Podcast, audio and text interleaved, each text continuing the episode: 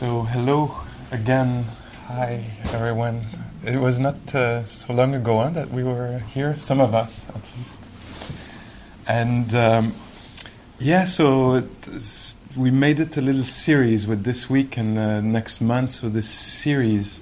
Uh, you know how in the um, in the Buddhist teaching there's so many lists, huh? so many of, of them, and um, and they they really encounter each other a lot. But uh, so I, we choose this particular list to explore. It's the, the it's uh, the qualities of the heart. And so in the teaching, there's four qualities of the heart um, that we talk about, and we'll we'll I'll talk about this uh, uh later today. But um, I the thought I had was today because we're exploring uh, f- uh, benevolence or friendliness or loving kindness. This is one quality in my mind, at least, and and compassion that we could uh, do the this, the meditation. The, the the meditation could be guided, both of them, and one around more the uh, quality of the heart of metta, or metta is a Pali word for uh, loving kindness, and the other one uh, later today do another one on compassion so that we can actually explore them in real time, you know, not just the ideas about it, but the, the felt sense of it. I'm going to visit this. And so, you know how the mind and the heart is uh, sometimes flexible or fluid or pliable or malleable is certainly one uh, way that I talk about this, and it's in the teaching how you can you can suggest something to the mind and whoops it reacts you know like oh we could be kinder here. And you know suddenly we speak a little bit more kindly and sometimes we think like oh I could be more kind here and no. We keep being harsh you know? And so sometimes the mind is fluid and sometimes it's rigid. So today it might be anywhere in between these two I don't know if they're extremes but uh, you know so when we practice uh, loving kindness, uh, this might not be what we're going to find or what we're going to be in, able to invite or produce, or it might actually be the the opposite, quite the opposite, and be in the middle of irritation for the whole 20 minutes of the meditation. And so, not to judge oneself if, if that's what's happening. In this practice, we consider this as a um, maybe as um, purification. So this is what arises because that's what's there, you know. And so it needs to be attended to. It's need, it needs to be allowed. Here we're in a s- safe space, or rather safe space, no, where uh, we can actually allow ourselves to feel what we feel.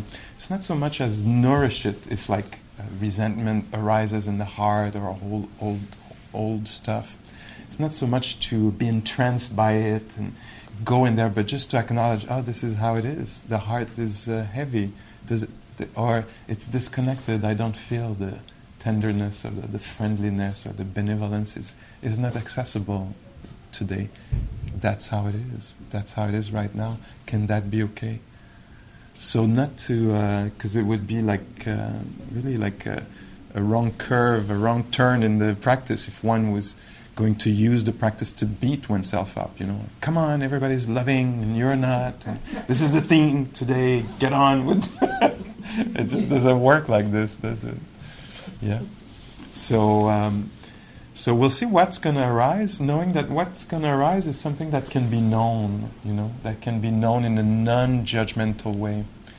One of the kind of the most um, I don't know if it's basic or real or um, certainly one of the description or translation of the word metta, loving kindness, is uh, one of the, the, that I like a lot is non-hatred. Mm-hmm. So to me, it's it kind of makes it really um, might be more accessible, you know, because love, producing love, is like, oh my God, I'm already exhausted, you know, or it's already so not moi, you know, to produce love, you know.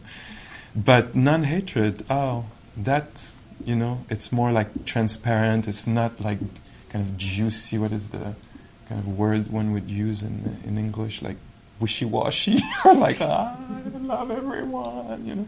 It's not like this. Non hatred is a I, I see it as linked to um, kind of respect for humanity, a kind of like like I, I respect sensitivity of being. I might not love you right now, but I I respect the fact that you have the right to not be abused, you know. And so there's something very basic about this. Like, although I'm really angry at you, I'm actually uh, gonna have this basic non-active hatred. You know, like, do you see what I mean? I don't know if I'm using this well, but like, I remove the intention to hurt you. You know, although I would really like to pay for what you've done or haven't done or haven't said. You know, like, I'm gonna remember that you're a human being and you have the right to protection. You know, and safety. So something like this. And um, and there's a classic way to practice metta where we think of, and you might know this or not, but where we think of somebody and we send wishes of well-being to this person. It might be ourselves or somebody else. And in the teaching, there's a kind of a progression where we send uh, uh, first loving kindness or wishes of well-being to somebody who's um, inspiring to us, or a benefactor sometimes is the title we give to that kind of category. Uh, so we choose somebody who's seen us, have helped us along the way, have meant something for us, inspired us, and we just send wishes of well-being because it usually flows better. And then in our practice over the years or the month, we start sending wishes of well-being to uh, good friends and maybe partners and maybe uh, neutral people people and maybe difficult, like difficult cases in our lives, and maybe to end up with even sending wishes of well-being to enemies, which is uh, not uh, the easiest thing to do. So that's a kind of a classic um, way to practice. That practice in Buddhism came later than the Buddha. The Buddha's practice of uh, sending wishes of well-being didn't didn't have this form of like the categories and sending, you know, seeing the person. It came later. It came. Uh, I'm always I checked and I forget again. I, it came a thousand or a thousand five hundred years after the Buddha, where there's uh, this uh, monk Buddhaghosa came and he kind of reorganized the teaching in a systematic way, mm. and so he that was the type of person he, he was, you know. So he said, like, let me organize this messy, like loving, loving. Let let's do it in an order that's gonna like. so he organized it like this, which works really well for some of us, and for some of us not so well. You know, for me it's worked really well. But there's many ways to uh, practice metta, loving kindness. Actually, we all have our own uh, indi- indigenous, could I say that, ways of practicing it. Our own spont. Huh? Inherent inherent, maybe uh, uh, creative, spontaneous uh, ways to practice uh, loving kindness or experience it. Maybe we don't call it practice, but certainly experience it. And so, this uh, meditation I'm going to guide right now is one of the many forms it could take and uh, it's uh, it's a little bit linked to the actual first discourse of the Buddha, what we call the first discourse on metta, where the the Buddha, uh, talking to uh, uh, practitioners, talked about the importance of uh, of metta, and maybe we'll look at this sutra, this this talk in in a few minutes. But I thought what I could do is. Um, a num- number of years ago, I sat um, a three month retreat and uh, one of the assistant, I think at that point, Dhammaruwan, uh, was uh, uh. Is, is, that the way we say it in English? Person from Sri Lanka, and uh, and uh, he was assisting. He's, he's now a teacher since many years, but at that point he was, I think, assisting on the retreat, and. Um, for three months every evening before going to bed, he would sing um, he would sing a chant in Pali uh, of the the actual uh, uh, discourse of the Buddha in Pali, but with a melody that was from Sri Lanka. And the, the interesting thing about Dhammaruwan, and you can actually look him up and find what I'm going to tell you online, is when he was about five years old in uh, Sri Lanka, he, uh, he started spontaneously uh, singing old discourses of the Buddha, apparently that nobody had taught him, nobody knew the melodies, and he was just and he was being recorded, and now you can find it actually on the internet. Little Dhammaruwan, was now uh, my age, I think, uh, an old man, and uh, and but you can hear the little voice of him chanting this, and he taught us that chant and he said that he remembers another life. He remembers in another life being one of the monks with Buddha Buddhaghosa, so a thousand or a thousand five hundred years ago. And uh, so you remember uh, learning uh, the chants and the discourses of the Buddha. So there's something very particular. You don't know, is it true, not true? There's something strange about it, something strange and beautiful because he does this very naturally, and now he's a grown up. When I taught us that chant. He was a grown up, but hearing the voice uh, of this little boy chanting long discourse, pieces of discourse of the Buddha, and you go back in the text and you can actually find these discourses. And so this one it starts with an homage to the Buddha, and then I'll just just a few words to put it put us in the kind of the mood, and then we'll go in the meditation. So if you want, you could close your eyes if it feels if it feels it like it's something you want to do or not. And I, I do this very humbly. I've, in my family, there's no culture of singing, and so I kind of get terrified of doing it. And I don't know how it sounds, but it's uh, in, uh, you know, let hopefully something will transpire. So first there's a three homage to the Buddha, the Blessed, the Awakened One, and then we go into the sutra, and later I'll uh, maybe read it or chant it in English. I won't do the whole thing, but just a little bit.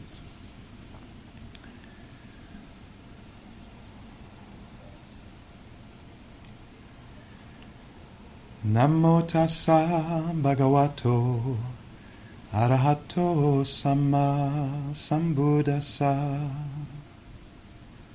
Namo Tassa Bhagavato Arahato Sama Sambuddhasa. Namo Tassa Bhagavato Arahato Sama Sambuddhasa Karaniyam mata kusalena yantam santam padam abhisamecha Sakko ujucha sujucha suachucha sa. Mudu anatimani Santu sakocha subarocha Hapakichokcha salaukawuti Santindriocha nipakocha apagabo kulesu ananugido. Nachakudam samachare kinchi yena winyu pare upawadeum. Sukitoa kemino hontu sambe sata bawantu Sukitata.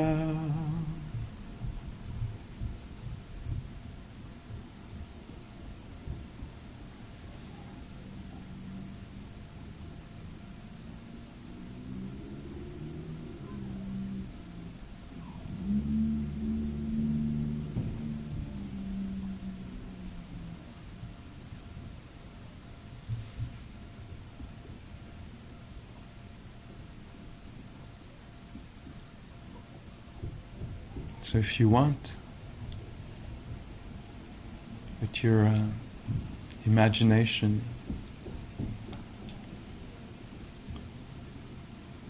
you could uh,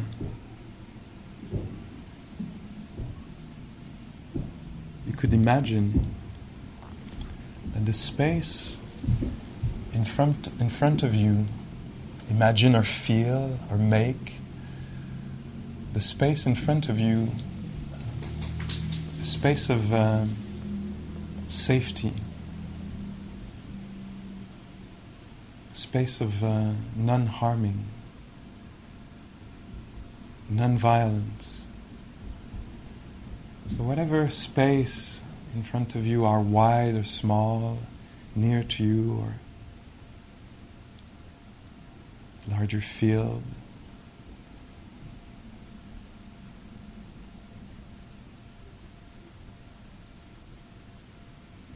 Imagine if this was, or make this with your intention.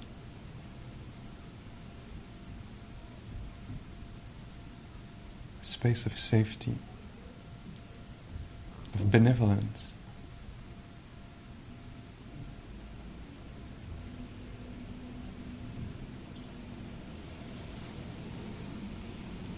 A space that you offer that you benefit from also. Creating this space of non abuse, peaceful space. You offer this. You also get to experience it.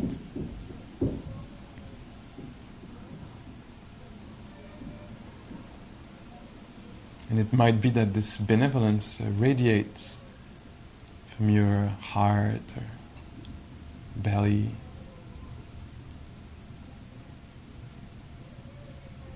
The whole front of your body.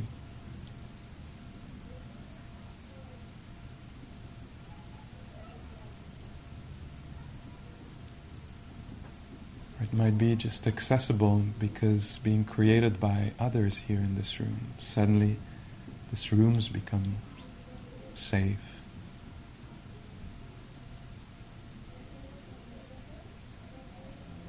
Or safer.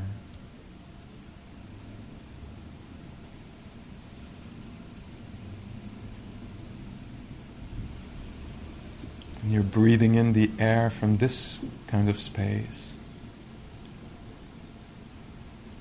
And breathing out in that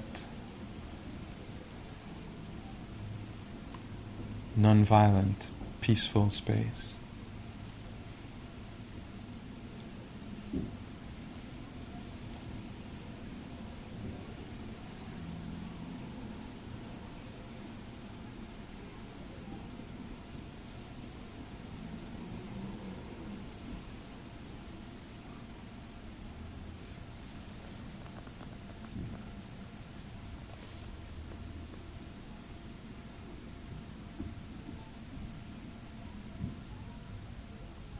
And if you want, you could imagine also the space behind you.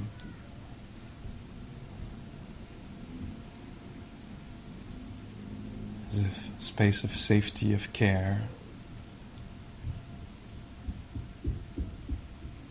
Caring environment. In front and behind you. You offer you make the space non harming space.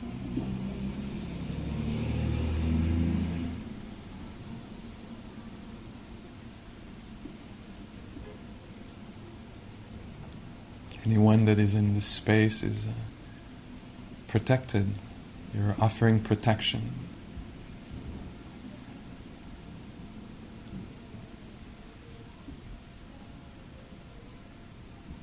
Or even anything that would cross this space, any thoughts that would appear in front of you, would be received with calm and care and non reactivity.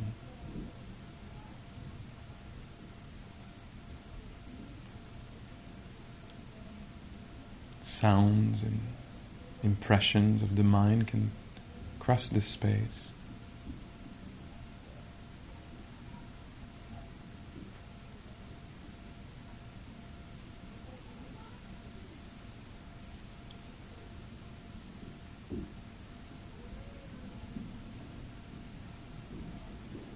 front and behind you, as close by or further away as you want, as you feel.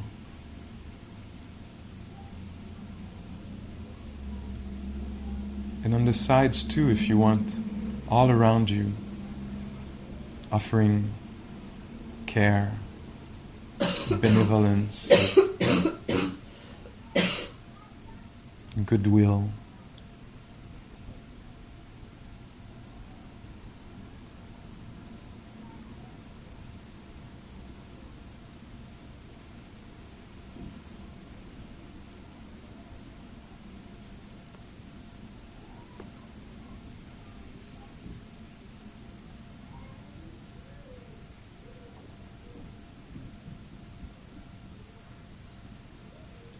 If below you also. Non hatred.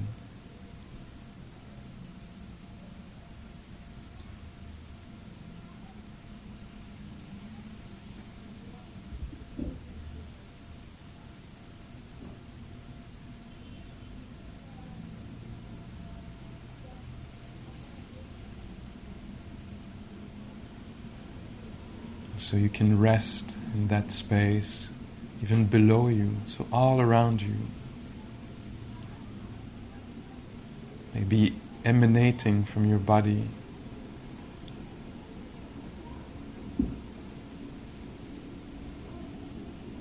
Your intention. Safety, care, goodwill.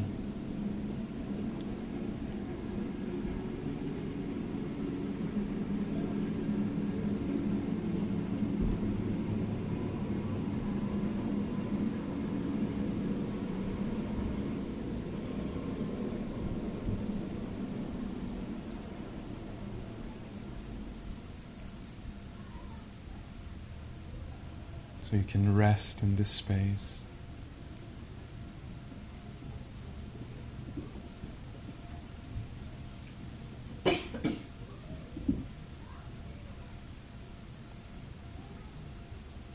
And if you want, also the inner space. Space around you, but the space inside of you, the infinite space inside of you. Let it become great. Maybe velvety, black, benevolent space.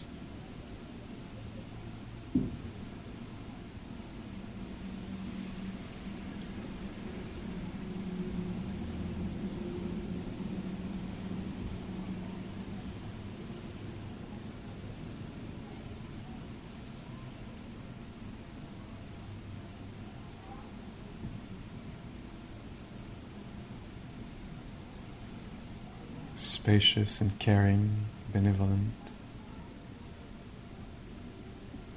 where the the breath can relax.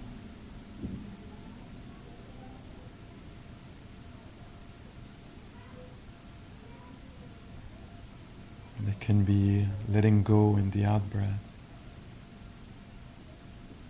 nourishment in the in breath.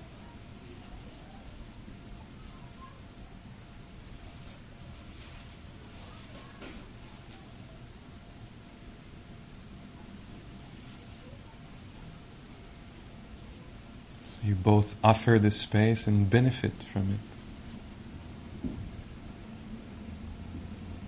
Thoughts can come through, images of pe- people you know.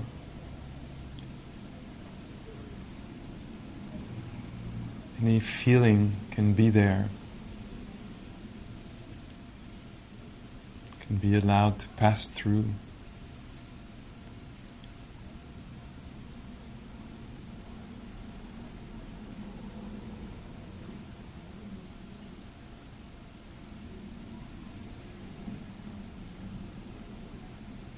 There could be nothing in there.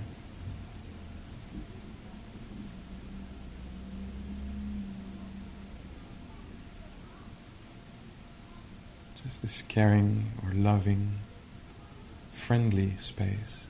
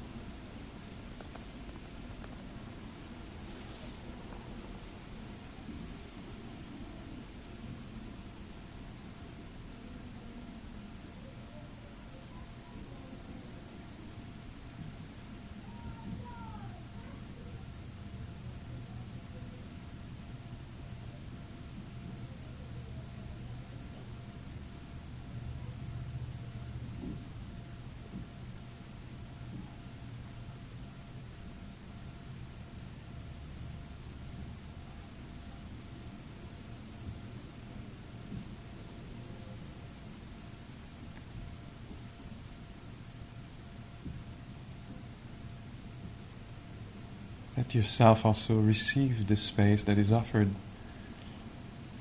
by people around you, their intention.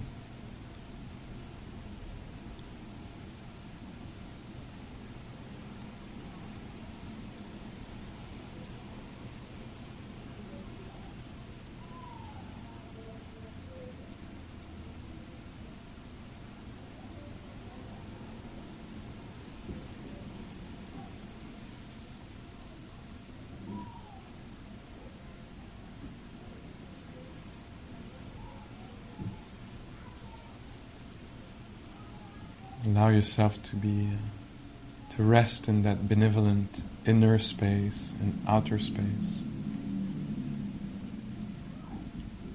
Filled with compassion and care.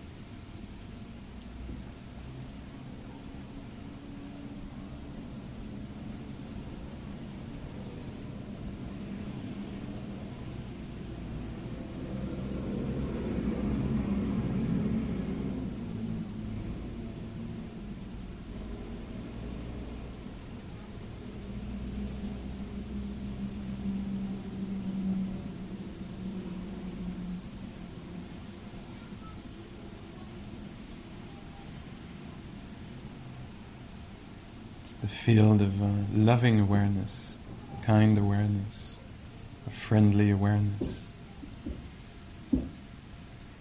Allowing for life to be just as it is right now. Caring for what's arising, allowing it to be known fully. One teacher talks about complete tenderness.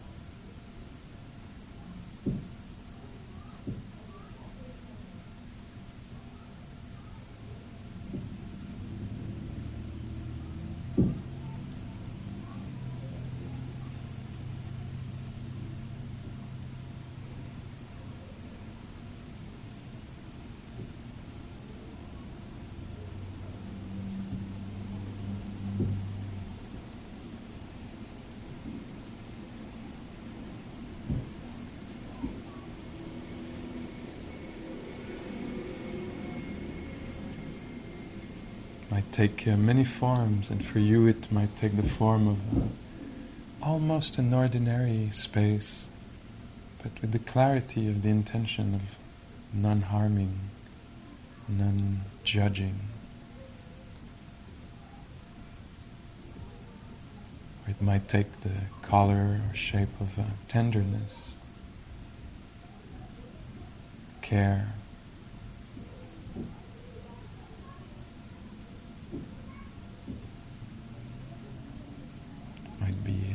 Small or vast.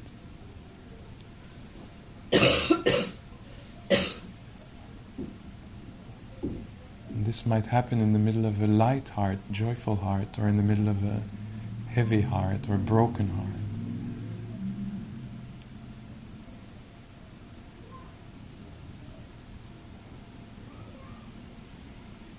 Or a light body, bubbly or quiet or tired or broken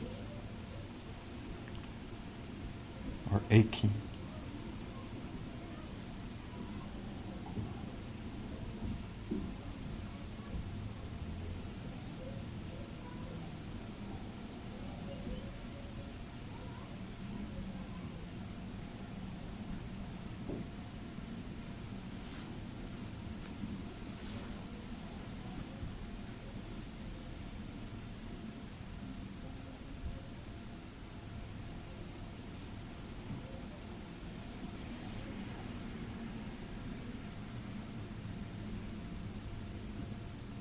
Space, you meet sounds with care. You meet the breath with care. Your thoughts or mind state with great care.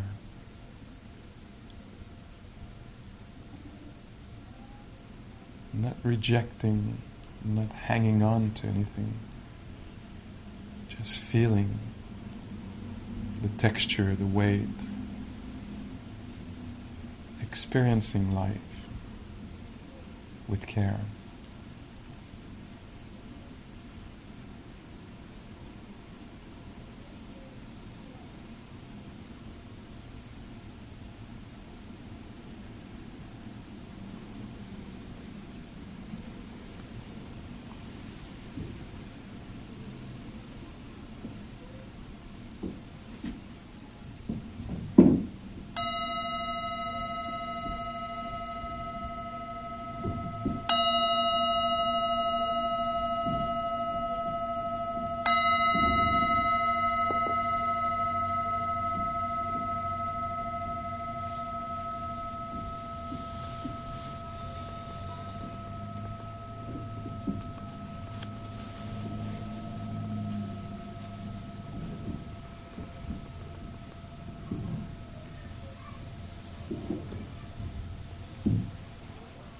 So thank you for your practice.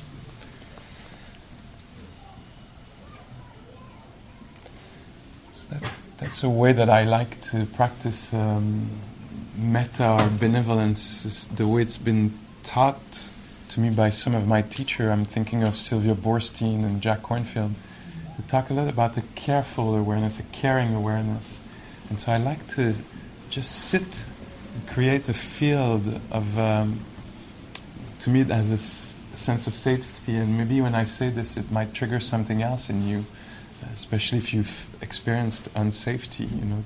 The word safety might might be a trigger and so you one has to learn how you know how to invite uh, you know what words are helpful conducive you know. I remember that first when I was practicing and I would talk about love like my heart would close. and Like, oh no, that's too big, that's too juicy. Like a so friendliness for me was a good way into to this. Um, and uh, I was reading uh, lately a, a, beautiful book from a, a woman, uh, Zenju Earthlyn Manuel, and she, uh, the title of her book is something like "Complete Tenderness," which is her name in her that she was given, Zenju, complete I think, tenderness. And she's talking about, for her, uh, how much love she had to bring to. Um, uh, the whole book talks about uh, gender, sexuality, and uh, race. And uh, she's, she was speaking about how much, uh, for her, the awakening of the heart had to go through a complete tenderness for her experience as a black lesbian, you know, and how how the, the world had been so harsh on her, you know, and how her awakening had to go through, or awakening or the opening of the heart had to go through. Uh, maybe that's more of an expression of compassion, great compassion, care for the, or doorway in was the, the difficult, the painful, you know, and. Um, Yeah, so we all have our different ways into that field. You know, I remember uh, when they were teaching us the classic way: start with a benefactor, send love to a benefactor. You know, uh, one of my friends would say, "I tried, but it didn't work for me. What tried for me, and I did it secretly without telling my teachers, but it worked." Is there was I couldn't do it to human beings, not even to animals, but there was a lake that I really, really loved and cared for, and that, that brought, brought me a lot of nourishment, and I swam in in the summer. And so I started to send loving kindness to the lake, and then to, that was my way in, you know. And I thought it was absolutely valid. Whatever opens the heart, you know, and gives, gives one access to this wish that we have for the well being uh, of ourselves or other. Yeah? Um, and so the four qualities that we're visiting in these two um, they're called the Brahma Viharas, the, the uh, divine abodes is one of the translation of this. And uh, the story I, I heard was that at the time of the Buddha, uh, in the Brahmanic tradition, they would say like the kind of paradise or ultimate way to what was the, the highest goal maybe was to go and live with Brahma or merge with Brahma and maybe as a place or something later. And the Buddha, which brought a lot of twist to the, the, the to the culture of the time, would say the Brahma Vihara, the, the abode of Brahma, where hang, Brahma ha, uh, hangs, I'll tell you where it is. The world of Brahma is the world of care, is the world of uh, friendliness, of a benevolent mind. This is the Brahma Vihara. If you want to expre- experience paradise, it's not a place, it's a state of mind. Bring in the field of your being. It's always welcomed in the Buddhist psychology. We say kindness, not niceness. Kindness, which is the wish for the well being of self and others, is always welcomed in the field, is never detrimental to any situation. And so, uh, and it's also said that it's a natural state of the heart when it's not visited or uh, encombré in French, like uh, uh cluttered or by uh, misunderstanding of life, which brings visitors such as envy, comparing mind, despair, uh, reactivity, hatred, etc. It says that when the mind has been cleared f- from misunderstanding, it's naturally radiant, naturally responsive. These are the qualities that is uh, given to the human mind when they say heart. It's the heart mind. Huh? In uh, in uh, in uh, in the teachings, it, the Pali word is chitta. Chitta is heart mind. It's it's not separate. They were it's and it talks about resonance that can actually feel. You know, sometimes in Buddhism we think it might be associated wrongly with uh, detachment, like kind of indifference kind of states. And as I practice, and the more voices of practice, of Dharma I hear, and the more I practice, it feels very, very different than indifference and detachment. It feels like intimacy, closeness with non reactivity which shows up as care. And so the four Brahma Viharas, the four abodes of Brahma in, the, in Buddhism, are first the friendliness, kind of, I see it as the basic friendliness, where one comes in a situation wanting it to go well, wanting it, wanting the best for everyone, you know. So it can be, uh, I think of goodwill, benevolence, loving kindness is the word that's been used a lot. When the loving kindness meets the difficult, it becomes compassion. It's this special caring, this special capacity to care for what is difficult, to stay, to be in the difficult without shrinking, collapsing, paralyzing, but to stay engaged in a balanced way in order to relieve suffering. So, compassion is also the action that one takes to uh, listen or. Um, end suffering. And the next time when we uh, come together again, I'll talk about the two other qualities that are also part of these four divine abodes. The other one is uh, joy, or the capacity to rejoice to what is, uh, what is beautiful, what works, success, uh, good fortune. And you see how these are related, how they, they really need each other. Huh? So the benevolence needs the compassion because there's so many difficulties in this life for us and for others. And the benevolence need the rejoicing because if we were just with the compassion side, for say, just the, the suffering, it would be exhausting. We couldn't. We have to have the capacity to meet uh, in a wholesome way what is beautiful and not fall into uh, envy or comparison, but really like, wow, this is going well for you wow, I can really rejoice. Not easy. And there's an overall quality that is called equanimity. Many of you know that quality. So that quality is the stability of the heart. The heart that doesn't go in the extreme of despair, reactivity, wanting, exuberance, being so high that one cannot connect with reality. And so equanimity helps balance, so we can really feel. So, it, so it gives um, it gives strength, depth, duration, breadth to all the others. Yeah.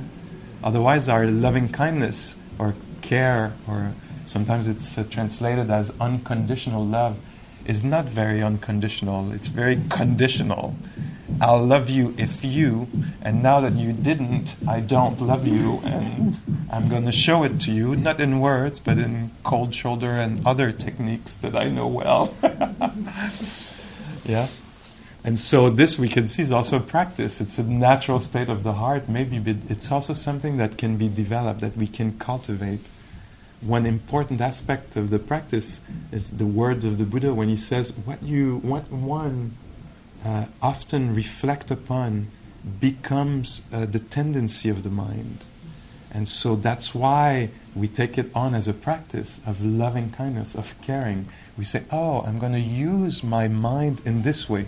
Instead of having my mind, as often it is, certainly for me, my mind is like looking for trouble.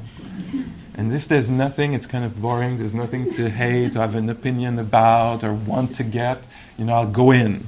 You know, if my radar outside my eyes, my ears becomes radar to find something to not like or have an opinion about. If it doesn't happen outside, like I'm in bed and there's not so much stimulation, I'll go in. Let's go find something to not be happy about from the past, you know.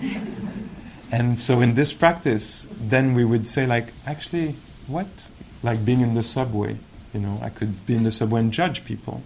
People, oh, they're like this, you know, this one or that one, and say like, oh, let me consider this life with my imagination. Yeah, yeah actually the quality you're talking about in, in business, they call that creative dissatisfaction. It's somebody, everything is running smoothly in the office, but they're the person that will say, well, you know, this could be better. And they create a new way of doing things. So it's actually a very positive quality Great. In, in business. Yes. so, I don't know in the Buddhist uh, in the Buddhist psychology, it says it's welcome anywhere. So in the work environment, you imagine, and uh, one of my uh, one of my thanks one of my uh, uh good uh, colleague, a good friend, and good, a good teacher, Winnie Nazarko. She does this exercise with people, and I love it. I, I think it makes it very tangible, and we'll do it. She says, uh, just imagine being in, your, being in your psyche, sitting somewhere, waiting for something, or practicing meditation. Imagine uh, that uh, mind, that experience, without any benevolence whatsoever. None. No goodwill, no benevolence, no. Like, what is the experience of this in the psyche, in the heart, in the body, where there's not access to any of it? It's a very painful situation to find oneself in. Now, imagine the same sitting, the same waiting somewhere, the same, I don't know what, you know, just in that kind of body psyche field and infused in that uh, benevolence, care, uh, you know, goodwill. Just, I think, I don't know if it is for you. For me, it becomes really palpable. Of course, it changes everything. You know, imagine a sick body, or imagine, uh, you know, and there is an infusion of care, of tenderness, or whatever is the word for you, or the felt sense, mostly. Yeah. And then she says, imagine a relationship, one, just two people. So we extend the, this, this little field to include somebody else. Imagine the relationship with somebody, remove, and we have examples of this maybe in our lives, you know, remove from ourselves and the other in the field any love or care or consideration or benevolence. Remove this. What happens? extremely dry, scary even. Huh? Like we don't even want to think about this, maybe like, oh no, I don't want that. And then in the same field, think of the same person even that you may, might have uh, in mind if you have somebody in mind. In the field between you and this person, infuse just a little care, just a little consideration, a little, yeah? Suddenly, uh, in Buddhist psychology, we say this is the fluid of the mind. This is what makes things uh, cohesion happen. Otherwise, without it, it breaks. Things break. Like hatred makes things break apart. And love or care or uh, non hatred will help things mend, come apart, uh, come together, heal. Yeah. And so we can imagine this also in a community. Sometimes I do this on retreat because on retreat we're together, a group of people. Sometimes there's a hundred people for like a week together in a small space. And I say to people, think about this us being in a small space, like having to negotiate the same one fridge, the same and the same four toilets, you know, and, and the same little space to drop all the coats and jackets in winter and the boots and remove any benevolence and goodwill from that. This is an awful place. And then infuse a lot of this. Suddenly people let others put their boots and, you know, and, and the whole thing suddenly starts to move in a very different, it's fluid. So that's, uh, that's the function in our lives of uh, care. And so, however, we can bring it in, inviting it in, remembering it, or, and one of the ways to cultivate it is to notice it in others when it's being offered, when it's there. So the presence. So this is really in line with uh, in vipassana, in insight practice, in wisdom practice. The Buddha says the instructions are: see the presence of this quality, be impressed by the presence of this quality, see the absence of this quality, be impressed. Don't react or judge. Just be impressed. Be really there when it's absent. To see how damaging it is, you know, are devast, devast, dev, de- devastating uh, it can be. And so uh, we can see that it's actually a good thing to infuse everywhere we can. And so in the mind, uh, bringing, uh, replacing the harsh voice with a kind voice is going to be really helpful as much as we can. And it's a cultivation. But also in the different interactions, you know, in email writing, in text writing, in all the ways that we're relating to each other, you know, and notice it, notice it when it's there. The Buddha, the first time he taught it, he taught it as a protection. So I don't. Do you know the story of how it, the first uh, sutra? And I'll chant some of it after. I was chanting some of it in Pali earlier, but uh, monks and nuns uh, in uh, Asia go for the um, the rains retreat. So during the monsoon, I think the way I, I, was told the story, how it came to be, was to actually make sure that the, the monks and nuns who don't want to, to harm uh, uh, anybody during the rains retreat would actually not move so much, would stay at the same location, not to go in rice fields and places to, to hurt the, the cultures that uh, were. Um, so that's not my culture, that's not my experience, so I don't know how, if that's, a, I got the good explanation there, but anyway, three months where the monks and nuns, they stopped traveling around, being mendicants and, and uh, renunciates who travel around, begging for food and etc. So they stay in one location. So there was a group of um, monastics who went in the forest somewhere, and they didn't feel safe in the forest. They didn't. They felt there was something strange about the forest. They were they didn't like the noises at night. They didn't like it. Didn't feel good. So they went back to the Buddha and they said, "Could we go somewhere else? Because we don't like uh, this place." And the Buddha said, "No, this is a good place. You can go there, and I'll teach you this chant that I was chanting. Maybe not this melody, but th- these words. Apparently." He said, "Learn this and chant this, and this is going to be a protection for you." And the way I think about it with my Western mind is, and actually I got a real experience of this last weekend. I didn't make the link, but I'm making it now. Uh, I imagine going in the forest alone and being a little scared, you know, what would be protective for my mind?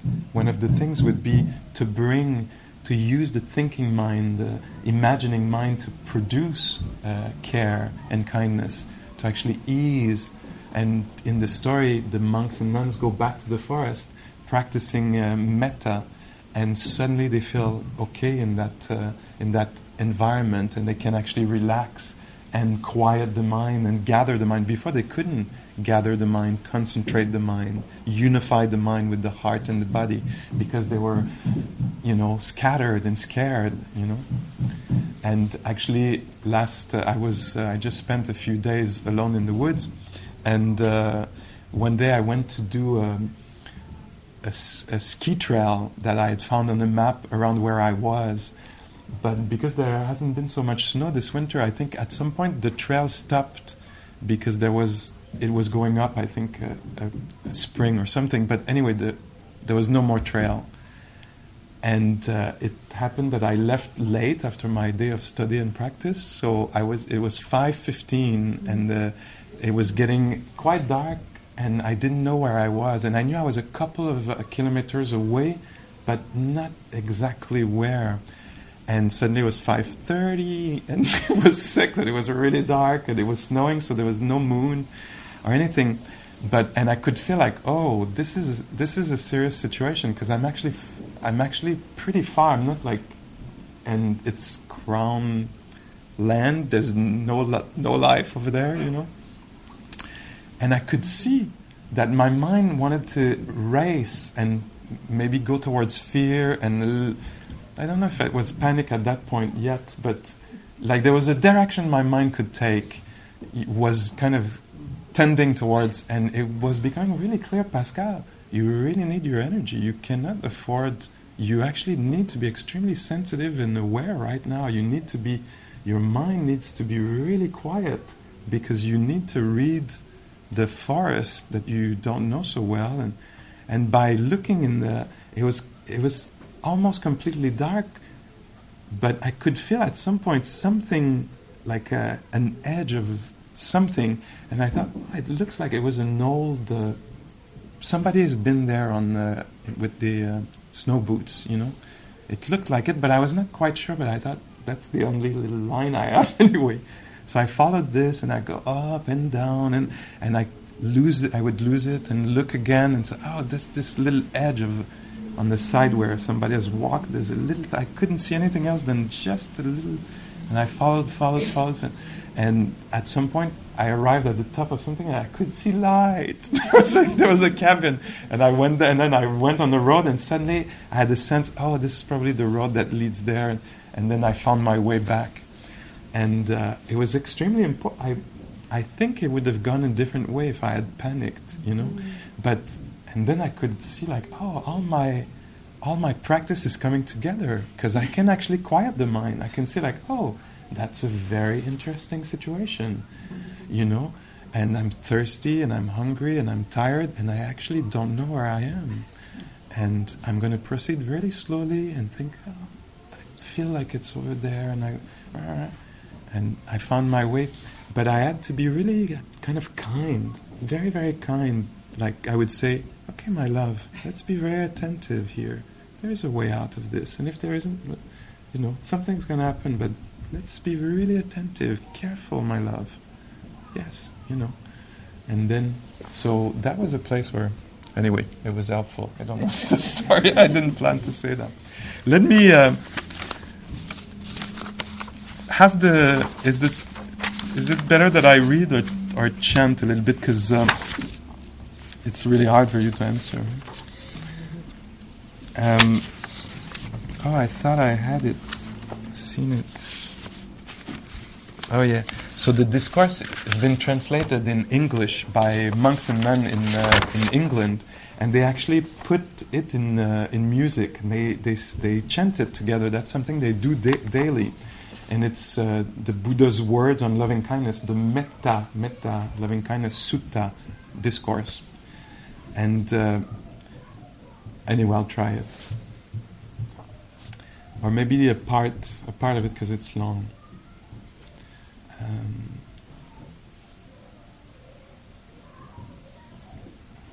I don't know which part. I'll do the first part anyway. That's a different. Uh, you'll see that's more Western, kind of uh, taken maybe from uh, the Christian religion. And so they start that stand, one of the monks or nuns will, will start by saying, Now let us chant the Buddha's words on loving kindness. This is what should be done. This is the Buddha speaking. This is what should be done by one who is skilled in goodness and who knows the path of peace. Let them be able and upright, straightforward and gentle in speech, humble and not conceited, contented and easily satisfied, unburdened with duties and frugal in their ways, peaceful and calm and wise and skillful, not proud or demanding in nature. Let them not do the slightest thing that the wise would later reprove, wishing in gladness and in safety. May all beings be at ease, whether they, whatever living beings there may be, whether they are weak or strong, omitting none, the great or the mighty, medium, short or small, the seen or the unseen, those living near and far away, those born and to be born. May all beings be at ease. Let none deceive another or despise any being in any state. Let none through anger or ill will wish harm upon another. And then it goes on, and just related to the practice we just did, it says, So with a boundless heart one should cherish all living beings, radiating kindness over the entire world, springing, spreading upwards to the skies and downwards to the depths, outward and unbounded, freed from hatred and ill will, whatever standing, whether standing or walking, very precise instruction, whether standing or walking, seated or lying down, freed from drowsiness, one should sustain this recollection. This is said to be the sublime abiding. So, standing or walking, lying down, whatever posture one is in, this is the sublime abiding.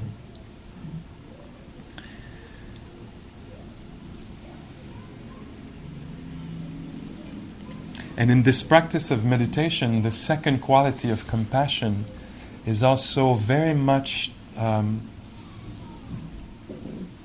awakened or stimulated. I want to stimulated, yeah, I want to say, in this, because they go hand in hand. And the practice of uh,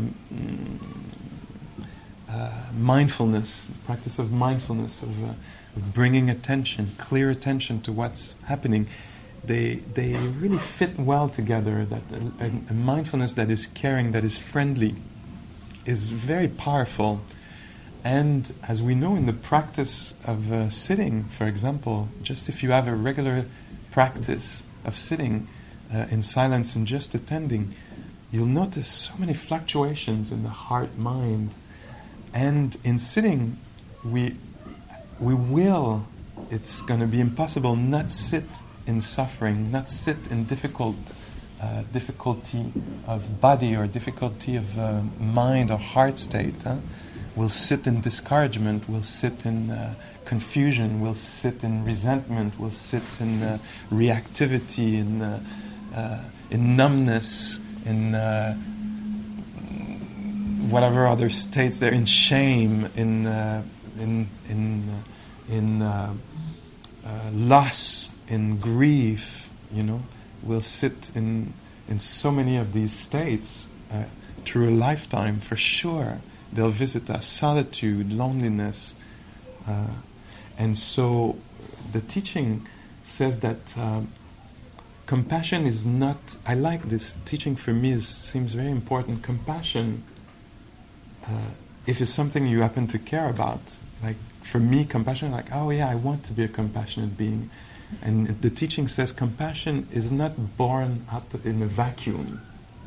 It's compassion is the the the is born out of a quality connection with what is difficult.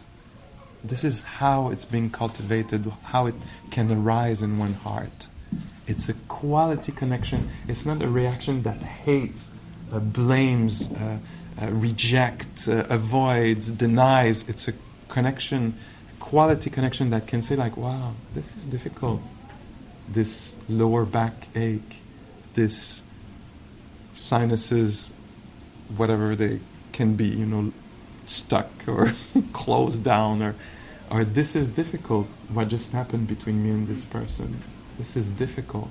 It's difficult to actually. Uh, oh, it's difficult to be confused. it's difficult. So not. I shouldn't be. How can I get out of this? It's just let's take a moment first and feel this being is confused right now. That's a difficult state of mind to not know what to say in this case, in this situation. Let's take this in. This is a kind of a painful, maybe, but it's an opening of the heart. It's an opening of the do- door of the heart.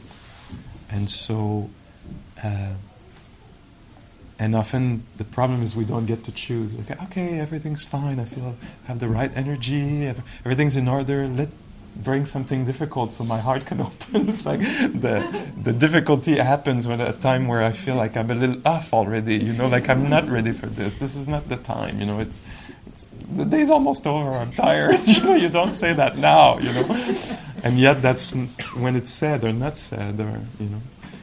And so the practice, uh, I like this because it it um, it encourages me it brings me another um, version, another possibility, an uh, uh, opportunity for me. It's, oh, okay. If I do want to be a compassionate being, here's an opportunity. It's not happening as I want, inwardly or outwardly.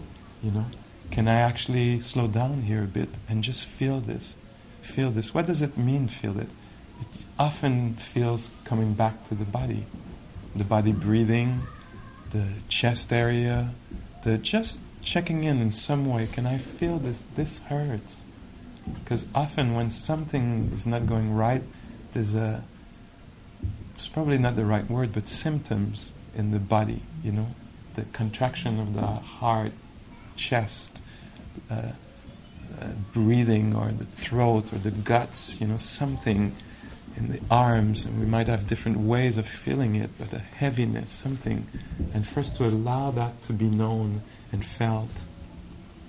And often we'll say, we'll hear maybe that uh, meditation practice is very uh, kind of a nombrilist, like navel gazing, right?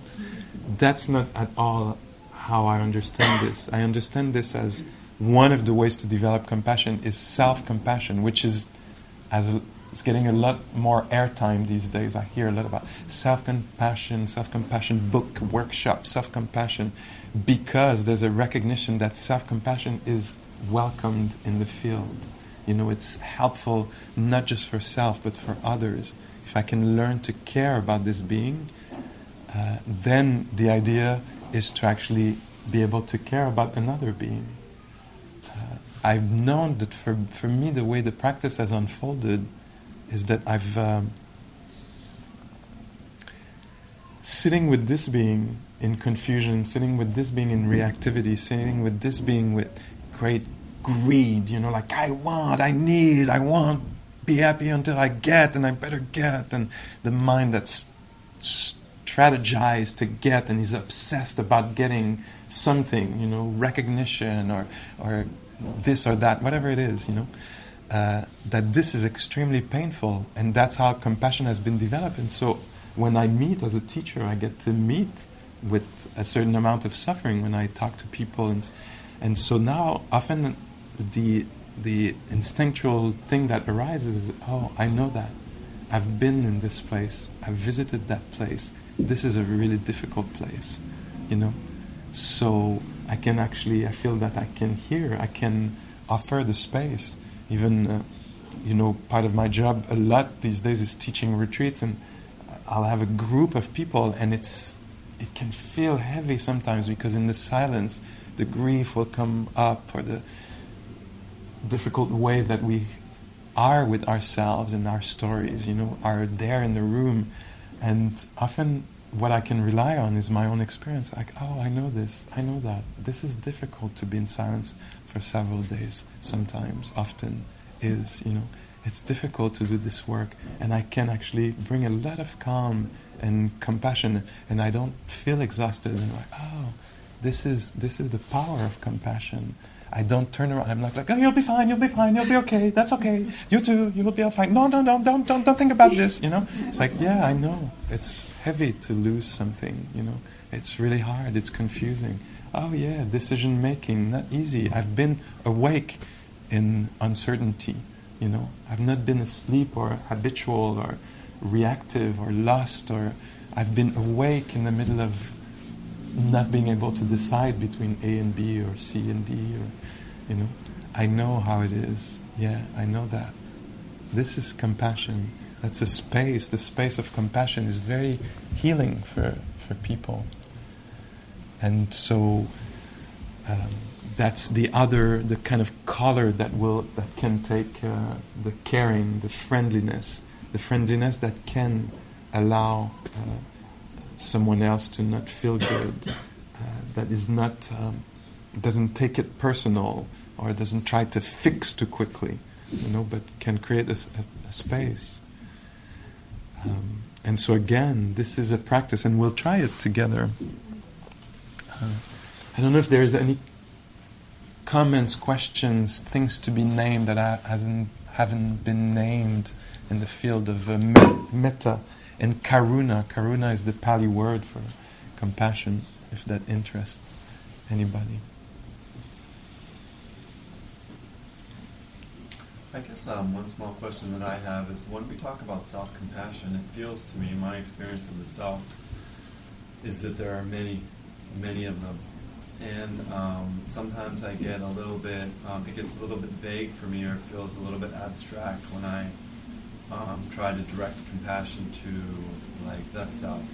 And I'm just wondering, do you ever get more specific about it? Do you ever direct compassion if you're doing self-compassion, for example? Do you ever direct compassion to more specific sort of like sub-personalities or, you know, a wounded child self or a indecisive self or an anxious self, or do you kind of cut the cake more finely yeah, like that ever? I don't, but I think it could work really well for someone. You know, it might be if that's one way that somebody thinks, creates, uh, you know, experience or perceive the world of self. You know, as oh, this is the little girl in me or the little boy in me or whatever.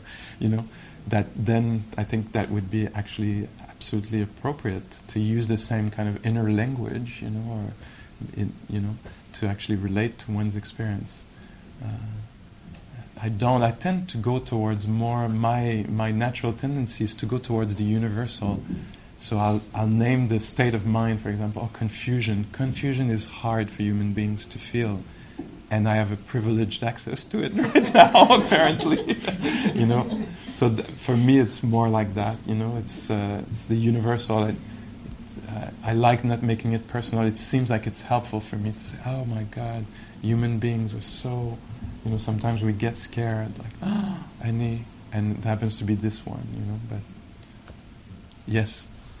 I think I might have an example of what he's asking about, um, and I think it's probably more simple than a true meditation, but sometimes when I'm sitting with a problem and I feel all this fear come up, and I somehow learn just to say, oh, that's the injured child. Just hold the injured child. And it somehow. It works for you, yeah. Great, beautiful. So, again, I, my sense is in this practice, we can really follow our intuition, our instinct, our ways. It's really a matter of does it work or not, you know? Is it actually helping me here? And in Buddhism, very in Buddhist psychology or in the Buddhist practice, very important. It's always uh, it's always beneficial for me and for others. You know, so if sometimes it feels like it's beneficial for me but harmful to, like that's really important to have a consideration for this. You know, and so is this actually hurting somebody else that I do this? You know, and so that's a tricky field. Also, it's not always clear, but that's definitely the intention is always is never like uh, against somebody else. It, uh, it's inclusive in this way. So, with the time remaining, would you be uh, willing to try do another uh, meditation, guided meditation on uh, compassion? And again, you'll, it's guided, so I'll be present in the. I mean, it's not that I want to be there so much, but I want to create a certain experience, and you'll see if it works for you, or maybe it doesn't resonate, or maybe not at this hour with your uh, energy or whatever. You know, we we don't know. We, we're exploring, and sometimes it works, sometimes it doesn't. And so to be easeful with uh, yourself, with me, with the practice, uh, with this, uh, knowing that you can always let me be a, a, voice in the background, you know, and do your own practice the way that feels right to you. That's quite okay. And so sitting here, just uh, feeling the body sitting, connecting with the senses, the sense of touch, touch points with the ground, and we might uh, notice areas where it's more difficult to be in the body. It's like tensions or aches, and just see if they can be allowed to be there. But also areas of uh, well being or comfort or ease. Sometimes they're not uh, as obvious. We need to find them. The tingling or the heat in the cheeks, the hands resting there, just the rest of the hands.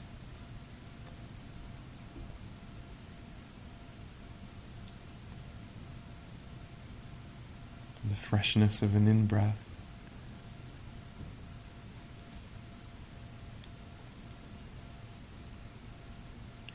In this practice, uh, we also use the imagination here. You're invited, if you wanted, to uh, bring your attention in the chest area. It's often the field, uh, the area where we uh, will sense emotions more. The beautiful ones, joy and expansiveness or spaciousness of the heart and ease, well being, but also the difficult emotions. When we're triggered in some ways, often the heart will contract. And so imagine if you want in that area there a little fire, a gentle little winter bonfire producing gentle warmth.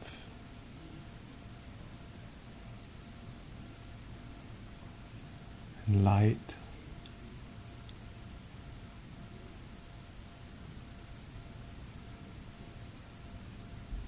Maybe, if you want, with each uh, in breath, bring some oxygen to this fire to f- nourish it, keep it alive.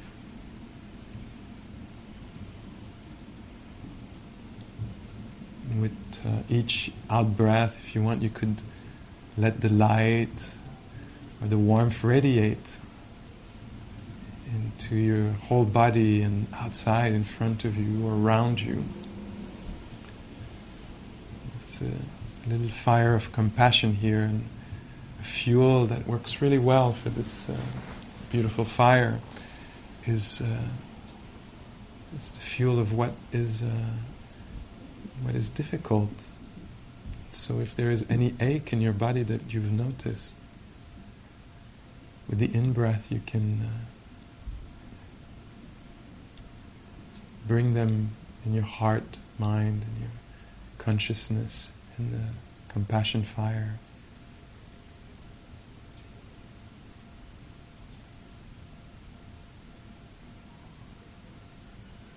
And let it be. Uh, that's what this fire does. It, it takes what is difficult and transform it, uh, transforms it into love and care and compassion. So if there are troubling areas of your life. One of them you want to bring in where there is disappointment or uncertainty. With the in breath, you can bring that thought to the heart area and let it feed the fire of care and love so that it's completely transformed into caring qualities, caring energy radiating inside your mind and heart, warming up the space inside and around you.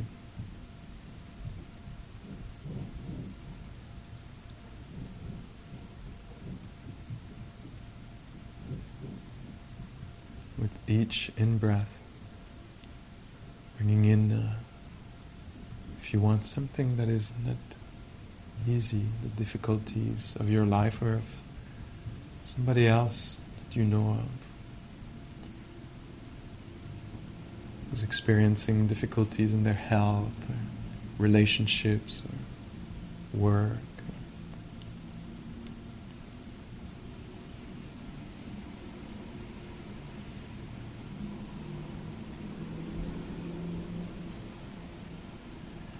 With the out breath, releasing all the love that comes out of this, the care.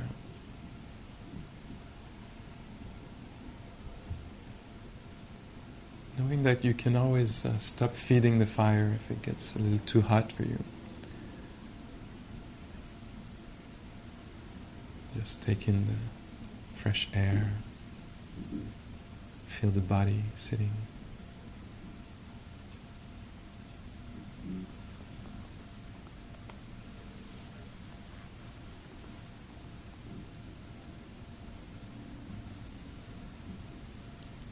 Breathing in the difficult,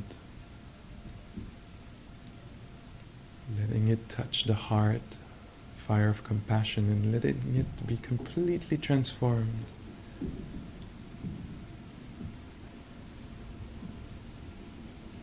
Into benevolent radiance, care.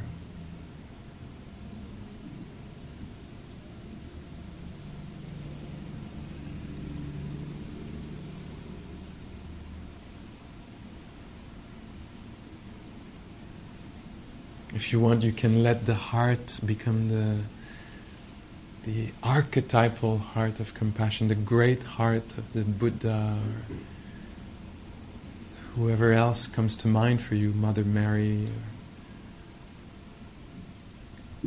any great archetypal hearts of compassion. You can let, if you want, your heart become this, come out of your chest even feel the space here, right in the center. Great fire of care and compassion.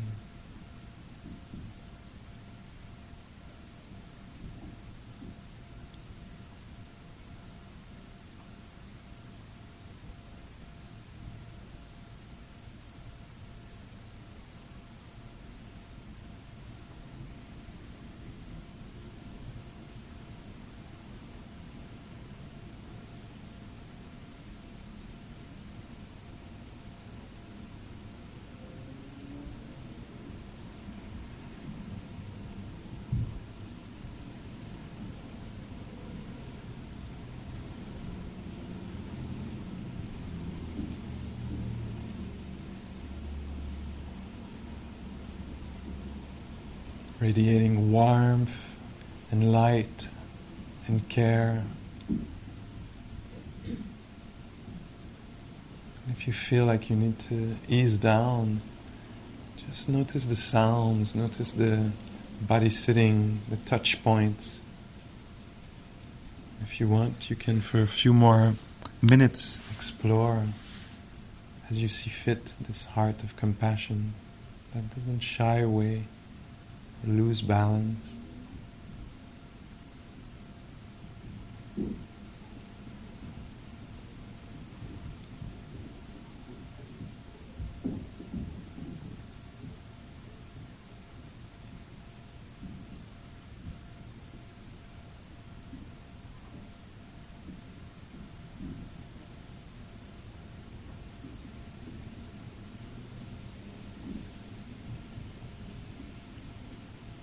Turning difficulties into courage and care and strength.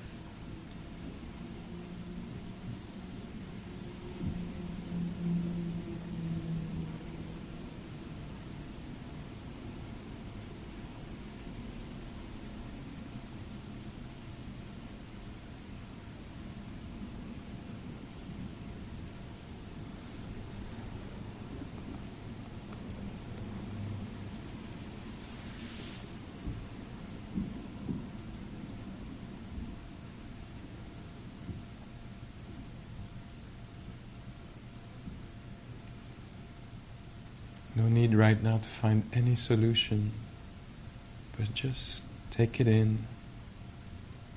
Allow it to touch the heart, to activate it, make it luminous, vibrant, and warm.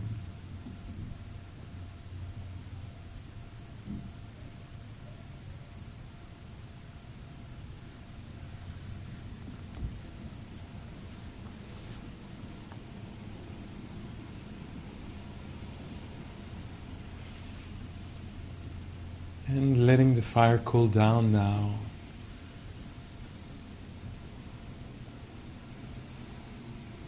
If you want, feeling the hands touching each other or the knees, thighs.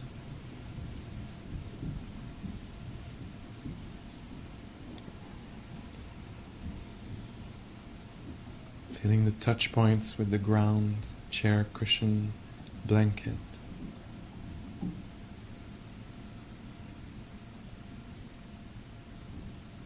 Hearing the sounds of life here now. Letting go of imagination, coming more towards sensations of just sitting here.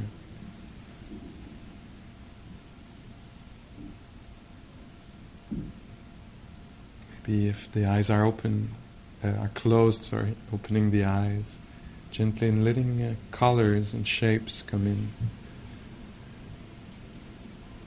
Noticing that we're here in this location, on this street, in this city.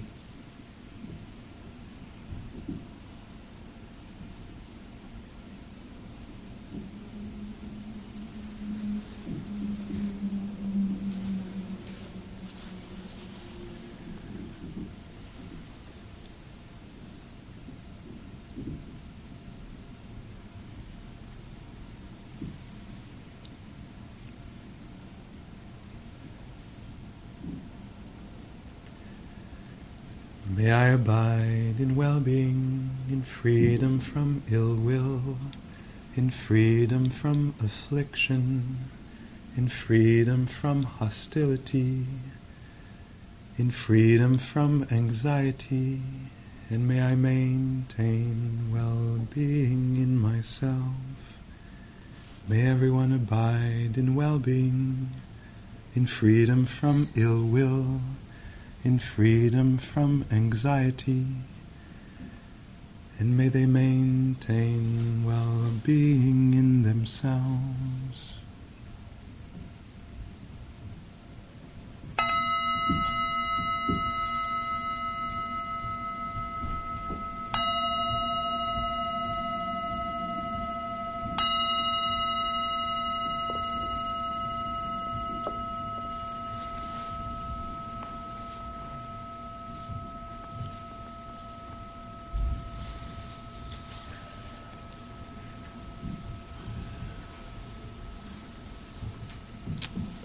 Okay.